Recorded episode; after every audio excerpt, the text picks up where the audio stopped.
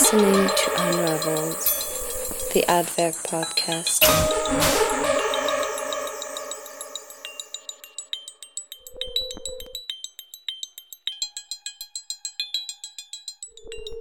Welcome to Unraveled, the Artwork podcast. With me are my co-presenters Nina Kettiger, Swiss-French artist, and Philippe Indal, writer and art critic. My name is Bernard Vienna, and I am an art historian, writer, and curator. We recently had the opportunity to sit down and talk to the artist Egor Kraft. So Nina, can you tell us more about him? Yeah, absolutely. Um, Egor Kraft lives between Moscow, Berlin, and Vienna. He's an artist who has a keen interest in media, tech, and film. A prominent example of his work is the piece The New Color. Uh, it was presented at the Moscow International Biennial for Young Art, and for this work, he created the website for a fictional um, company on which he announced the discovery of a new color, which prompted private individuals and companies to get in touch with him as they wanted to see and buy his product. Um, Egor hacks design and technology, and his work kind of gives a glimpse at how false information comes into being, what we would now refer to as alternative facts, so to say. We recently visited Egor's show at the Gallery Alexander Levy in Berlin. This particular exhibition was called Content-Aware Studies, which is also the title of a corpus of work he executed in two thousand eighteen. It featured sculptures that unite two different times. Um, on one hand, classical antiquity, and on the other hand, the latest technology of our days. He used artificial intelligence and three D printing to restore fragments of sculpture. And I guess as artificial intelligence has become a part of our lives, you know, maybe as personal assistants, recommendation algorithms, or simply, you know, Facebook or Twitter timelines, we asked Egor about the relevance of this technology in his work and kind of about the frame of his speculative research in this field. So maybe, Bernard, you want to talk to us about your first encounter with him? Sure. We sat down in my place in Berlin, and I first asked him, focusing on artificial intelligence, to situate his work and give some insight about his new series. I would say there's two ways in which I'm interested in working and looking at A I. Uh, and they both correlate with my two of my ongoing projects. Uh, one of them is the one which you have seen at Alexander's place. Um, it's called Content-Aware Studies, and it's a project in which I'm exploiting the potentialities of A I to, to do this kind of speculative research or speculative restoration about its capabilities of restoring the lost and missing fragments of sculptures. Uh, and in this case, I'm taking uh, classical antiquity as a subject, uh, as a first phase of the project. I'm not really interested in just working with classical antiquity, but I was really interested to start with, because it's a very canonized kind of aesthetic. And how is it to be seen through the lens of A I, or through the lens of machine vision, if you like? Um, and in this project, I'm really um, actually working deeply with the technology of A I, actually involving the technology of A I in my practice. Um, and getting my hands in there, but also co-producing the work together with A I, if you like. And the other work, which is um, which is also an ongoing project, which is called Air Kiss, a film, um, has a lot more of a speculative character to it, I think. This is this is the one where I actually purely look at A I from from maybe from humanities perspective, but also from the um, kind of infrastructural and social, political, economical questions that that are uh, rising in this, again, speculative research about how can we potentially replace political apparatus with A I, and how would it, how can it be potentially uh, set in place, and how it can operate, on what it could operate. So in a sense, there is one more, let's say, practical aspect and one more speculative one. If I, because if I take the the, the project Content-Aware Studies, um, I, I I discover re, a real A I working in front of me, a computer generating thousands of images, and the computer was part of your work in a sense that uh, you you. You developed three D printed um, sculptures that were completing and repairing those antiquities, so to say. Um, Rafa, you are trying to to work with programmers. Or I'm only I'm only collaborating with um, with uh, Artem, and Artem Kanievsky is an independent developer and, and researcher. He also has a degree in, in physics, and together we've been working on Content-Aware Studies since August. I have been working with a few other researchers previously um, from from academic contexts, but um, just to answer your question, maybe I'm I'm trying to get as deep as I can in terms of my possibilities also. But working with A I today is can be quite challenging for various reasons. For for just uh, reasons of resources, it's not that. Yes, we can. We have access to uh, to amazing codes published on GitHub, which we can which we can uh, utilize and which we can also adopt to what we want to do with it. But there is also a lot of hardware uh, related things. If you want to really go deep and quick with A I research, you need a number of G P Us or like a, a good uh, hardware base. So I think like the biggest limitation that we have right now in our research and our practices is this uh, hardware that we use for computing. And I'm also very much interested in like what role does the hardware play in the whole of A I research that is being done today. Also, especially given that the industry is extremely monopolized right now. Um, and the whole of industry that, that, that produces G P Us. Obviously, many of these G P Us are being part of A I research and A I production, but they are also widely used in everything to do with blockchain and crypto industries, and also V R industries.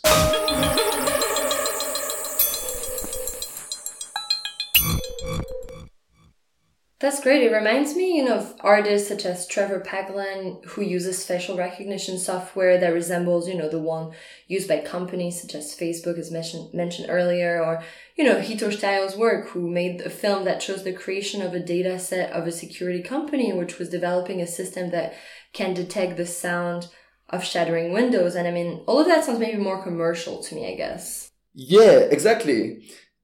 Egor has chosen the field of archaeology, which is not yet in the focus of machine learning. But, you know, there is initiatives such as Google Arts and Culture that are already busy digitalizing museum collections worldwide and testing the image recognition abilities of A I.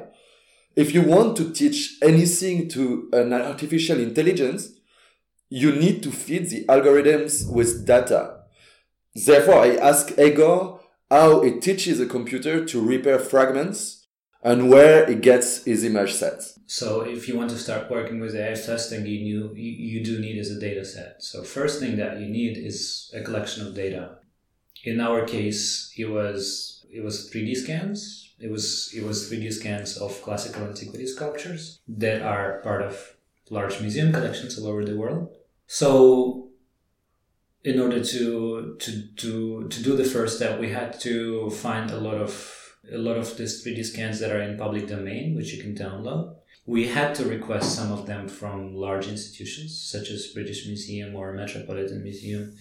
There is not so many museums I need to mention that have actually made like three D scans of their collection, which is I think a shame, given that twenty eighteen brought us this like really sad story about the Brazilian museum going on fire and us losing a lot of extremely important historical documents. Part of the data we have also produced ourselves, so part of it I was able to, to scan myself. In, I come from Saint Petersburg, Russia, and and, and I, part of the project I was develop, developing from there. Um, and I was lucky to have access to Hermitage, for example, or to a collection of sculptures in the Academy of Fine Arts. But can you imagine that this dataset might be used once for practical application by restaurators who would need, for instance, to repair some sculptures? I can imagine this is possible, but I think the more um, the more you see what is being released now in in, in this technology, uh, especially all this research produced by Nvidia, that have actually mon- monopolized the whole uh, G P U industry. You can see a, a high accuracy and, and a growing and a growing quality of producing a f- hyper-realistic imagery. So in that sense, I think it could be used. I think I still think that humans are much would be much better in doing this. But I'm also I must say that I'm not so much interested in this. I'm much more interested in in the whole idea of approaching history with such technology, or like trying to um, reconstruct history or histories, and involving A I as um as a very sort of instrumentalized tool for uh, a high degree of precision, or, for example, a um, kind of looking at it as um, as as a tool, not an agency, in the sense that if we are dealing with histories and if we need to uh, maybe find um, a most accurate scenario of the past, it might be, and I think it's a case of it's it's a very often happens that we have various sources that provide us with very different information, and then we realize that it's probably to do with with some sort of bias, right? Uh, which is very natural to human uh, any kind of knowledge production, right? In this case, we can speculate about A I as a as a more as a, as a more precise kind of instrument that is out that also does not have this bias, which I would argue it cannot be in a way, because it is biased just by the nature of how it is designed. And it's maybe it's it's like a very Marshall McLuhan kind of topic. The, the medium is the message. So so the way in which A I is designed and and, and what it, it what it can produce with its own means is already some form or some sort of bias. So I'm really interested in actually Um, taking this project further into kind of developing this this strange narratives of synthetic histories that have never happened, but A I might think that this is this is the case. This is what was happening.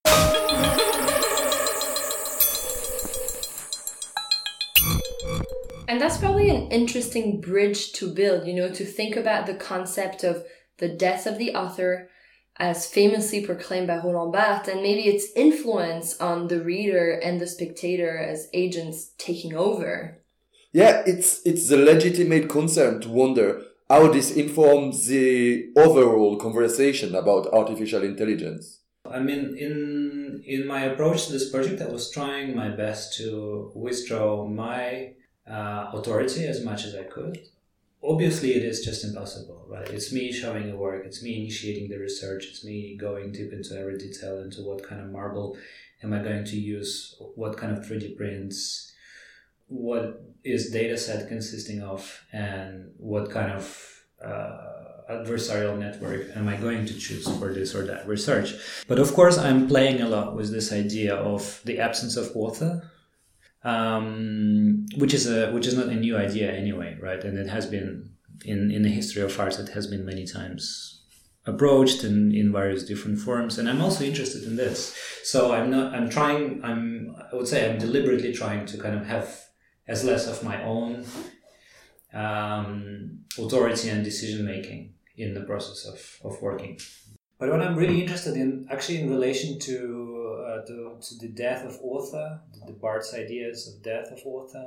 It is indeed a, a different perspective now um, that probably could have been unseen back then when, when the text was written.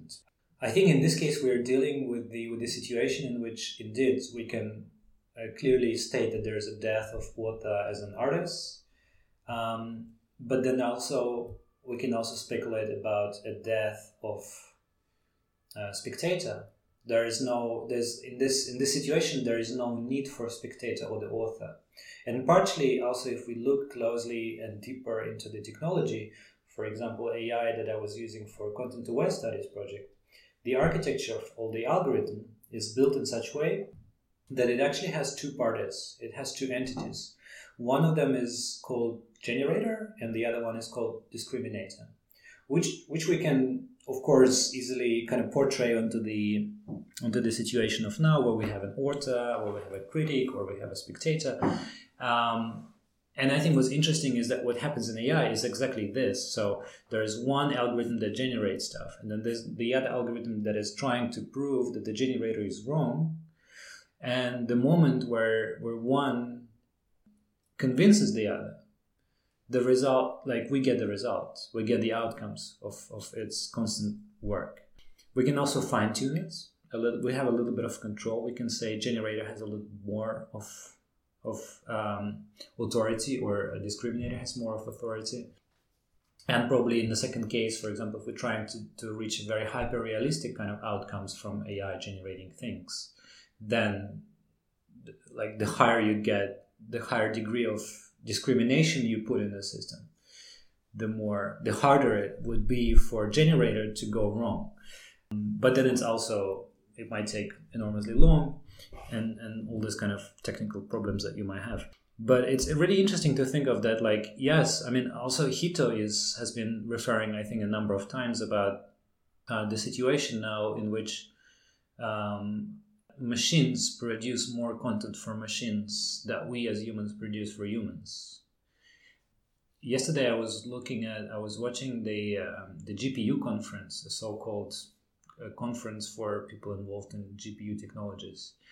And Uh, a C E O of, of Nvidia, a leading company, was talking about the same thing, but like from a very technical perspective. He was talking about servers and how the, and the situation in which there is much more data circulating between servers than between humans and computers. But finally, is not is it not like the programmer himself or like the designer who is behind the, the A I that finally is uh, the author, since like the machine is running by itself? In a way, yes. But there is, but it's also getting more and more difficult to uh, point out one particular author, because very often it's a collaborative process in which a part of a code is being utilized further. And also the codes, the A I code, the neural networks, the way in which they are constructed is actually very simple. It's a very simple, um, it's fairly simple process. And what happens, for example, in the case of uh, generating imagery, is that you have a data set of consisting consisting of, for example, thousands of images. They all feature the same subjects, a portrait, for example, of classical antiquity. And then what happens is the algorithm multiplies each pixel of this, of the mat- matrix, and for the, all these ten images are, let's say they're five hundred by five hundred pixels. And so what happens in the, in the, in the algorithm is the algorithm is calculating the correlation between all those pixels. So it's, it's basically multiplying one pixel to all the other pixels on the all, all the other images. It's not a very um, difficult sort of construction. It's it's it's it's a very basic mathematics in a way. But like, what is, as as an artist, like, how do you reflect, I would say, like, speculatively this problematic? If you think about a, a perspective in the in a far future, what can you what can you do, and what are you doing? I think what I'm doing with this project is uh, is something that many people are doing at the same time. So they're training A Is on certain subjects. Once we get these pre-trained models, some of them are better, some of them are worse. But then if you actually have all these models pre-trained on all the particular subjects, then we can also possibly speculate about a way of how to merge all of them, all of these models, into one single entity that is maybe also is capable of self-learning. And so then we can also speculate about this potential future of A I that is a much more advanced technology, and it's much more uh, similar in the way it operates to to how how our cognition works. But I try to bring you actually like to this film that you were uh, making with Pekka Arakchin, Alina Krikeveva, Karina Golubenko, because you were like uh, making a collective work with two architects and one journalist. I, I was curious a bit to first, maybe to understand like how such a collaboration took place and what you were trying to express with this film called Air Kiss. So um, the whole project was initiated during our uh, postgrad research think tank program at Strelka Institute in Moscow, which is which was led by uh, the amazing Benjamin Bratton, who's a Californian uh, writer and a theorist in, in media and architecture and design, and also arts. Uh, he's a professor of fine arts at the University College of San Diego. So what we did was we had we had to we had to come up with a certain design proposal for the future. We were we were a group of very multidisciplinary people. Uh, the whole program consisted of like thirty people from all over the place, in all various disciplines, but mostly related to technology in one or the other way, in in applied or in a very you know theoretical way, looking at technology through technology or through humanities. I think we took like the most broad topic because we and, and kind of the most uh, open-ended sort of topic, which was with a very kind of like blurry edge. We don't, we don't really. It's a very kind of big and very speculative idea of replacing a political apparatus with A I. And so first we were looking into how can it come about. Then we were looking into because you know we there is there are existing power structures. States are big power structures, but we can also think of and look at the technologies that are forces that somehow breaking through these power structures or disrupting these power structures in, in a very unpredicting ways very often. And we have had a lot of these instances in the last, last fifteen years, right? Um, so we can also think, and, and I would claim that technology is a driving or a leading force for, for many other processes.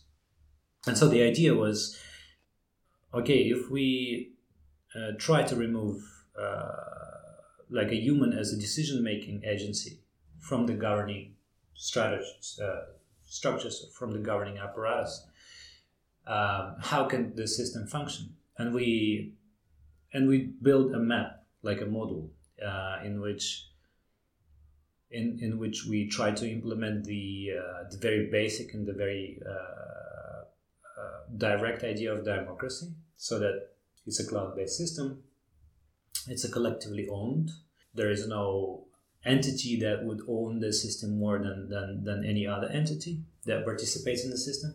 And it's also a um, it's an automated system, it's a self-regulatory reg- regulatory system, but, but the way decisions are made, they're still made by humans in a very democratic manner. So um, so we would just send requests to it every every second or like every moment that we want, instead of, you know, voting for a person that would do it on our behalf.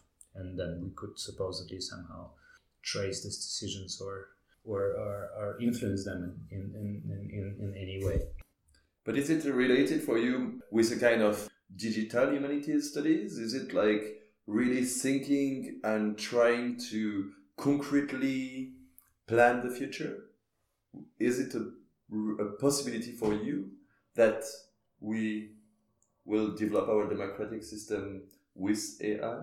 I mean, I think it's very interesting to think about it. I, I mean, there is there is definitely a potential to this. I was surprised and also inspired that maybe a few months after our project was was, was first time published and first time screens, and the outcomes is, is a film and also a book, um, I saw there was this campaign in Russia, um, that was to do with some, yeah, I think it was presidential elections. And there was a campaign about kind of suggesting Alisa. Alisa is an equivalent of uh, Siri. So in, in, in, you know, we have Siri in Apple, and there is also a Yandex. And Yandex is a huge techno company based in, in Russia, which is almost equivalent to Google.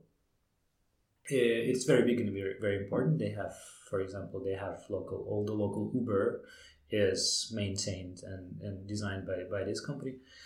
Um, and they have Alisa. It's a, it's a artificial intelligence development. It's a, it's a voice interface, basically the same as Siri. It, they claim it to be more advanced than Siri. And I think it's actually true. You can have a more complicated dialogue uh, with it. So you can have a few kind of steps of Uh, of communication, not that you would get an answer and then you, you go back in to where you started. Um, and there was this campaign actually, which was like a, which was presented more like a meme uh, all over the social media, where someone was just like proposing Alisa for a president. So let's all vote for Alisa. And I found it very interesting. I found it like, yes, I mean, this is, it's, it's, it's, it's this very thing, you know, it's like, if it is, uh, if we see these ideas in popular culture, then they probably are occupying some minds, right? So I think there is nothing really new about it. There was many kind of potential utopian scenarios about, about, about this type of governance and this type of system. But like seeing the developments and the recent achievements in, in the field of machine learning and A I was kind of clear idea to go and try. Is it a kind of utopia for you? Do you do you look at it maybe as well in an activist sense?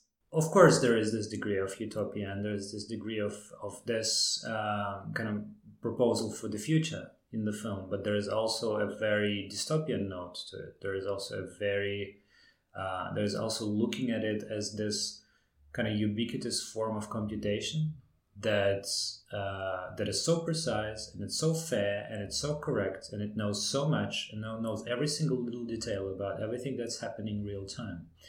Then one of the kind of foreseen disasters in this would be um, how would then we as humans that have tendencies to think the uh, irrationally, or like to have kind of like operate on this kind of irrational reasoning, how then we coexist with this ubiquitous mathematics, or like with this ubiquitous order? You know, if we are, me and you are sitting in this room right now, which is um, uh, which is actually designed in this uh, very uh, straightforward and simple geo- geometric rules. We are uh, governed by by this by these geometries, right? So we design the table and we think that this is convenient. But then uh, we just take a simple geometry and make this tabletop. And it is convenient, but we also governed by this convenience or by this order, uh, which is a very synthetic order in a way, right? And then um, the idea was to look into this kind of dystopian future also, in which you're not sure you really want to live in such a world where everything is quantified and put into system and, um, and organized to uh, in this purely Uh, correct and mathematical order. Hey, thanks a lot, Egor. Thank you, Bernard.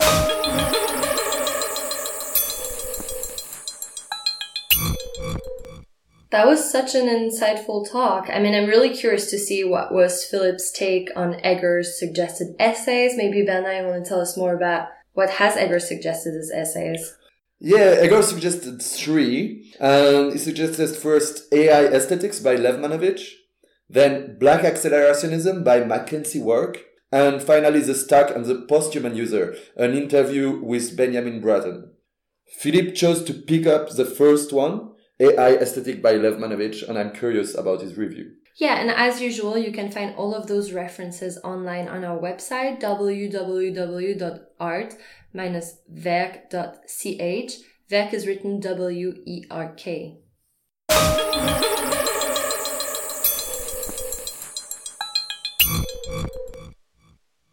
Well, as we've seen, Egor Kraft makes work with artificial intelligence, but he also makes work about it. And he can do that because this technology is widely available. The idea of artificial intelligence is much older than the actual technology. Think of Alan Turing and his famous test, designed to determine whether a machine can pretend to be a human, a highly hypothetical idea in nineteen fifty. Or remember the malicious and neurotic computer HAL that refuses to be switched off in Stanley Kubrick's nineteen sixty-eight science fiction movie two thousand one, A Space Odyssey. Those visions from the space age of the twentieth century paint a picture in which A I simulates the many operations of a single human mind. That's what Lev Manovich writes in his essay A I Aesthetics. But the artist and cultural theorist sets out to dismantle this assumption. And instead, he wants to show the manifold ways in which machines can think. Computers today perform endless intelligent operations, he writes. Since the two thousands, when big data was a trend, neural networks have been implemented in a lot of technologies and services. We know all that. But Manovich is really interested in how A I takes part in aesthetic creation and selection. He writes about the automatic analysis of pictures, about the selection and creation of image content. Now, a staple argument in cultural pessimism is the fear of loss, and the digital age is no exception to that. when Instagram grants images the biggest reach if they conform to a simple set of formal features, when YouTube leads users to ever new videos according to the paths other viewers have taken, when huge datasets collected by neural networks will dictate aesthetic choices. What happens to aesthetic diversity? The pessimistic version goes like this. In the single cultural marketplace, the merchandise is unified. Whatever is the most popular will become the norm. Manovich doesn't subscribe to this nightmare of liberalism. In fact, he concedes A I-selected content may even increase aesthetic diversity because local cultural D N As, as he calls it, become available all over the world. But let's be honest, these fears are as old as mass media.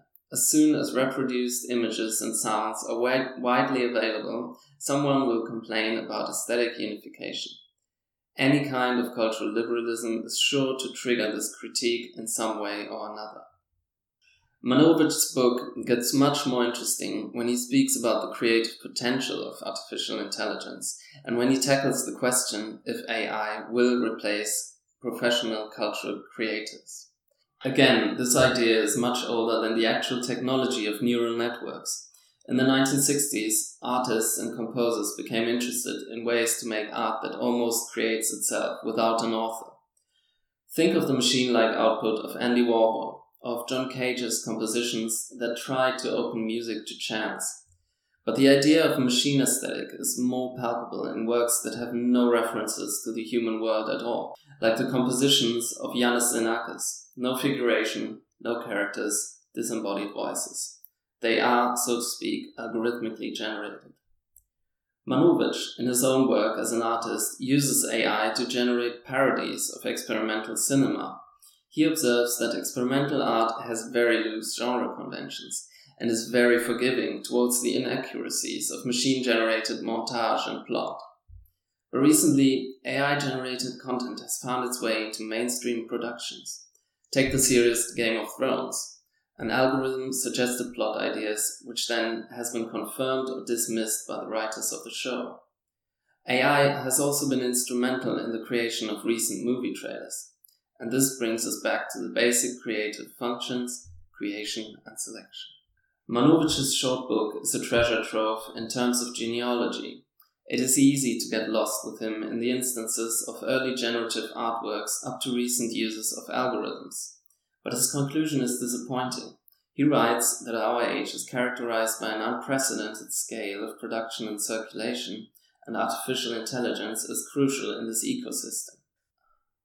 His essay is good at giving an overview of generative art and the role of machines in culture, but it is weak on, an, on the analysis of his findings. Indeed, it is not, as the title promises, an A I aesthetics, but an enumeration of uses connected to the aesthetic. Film, painting, literature, and music. But maybe that is already valid groundwork, a first step that has to be undertaken towards contemporary aesthetics of artificial intelligence. A I Aesthetics by Lev Manovich has been published by the Strelka Institute.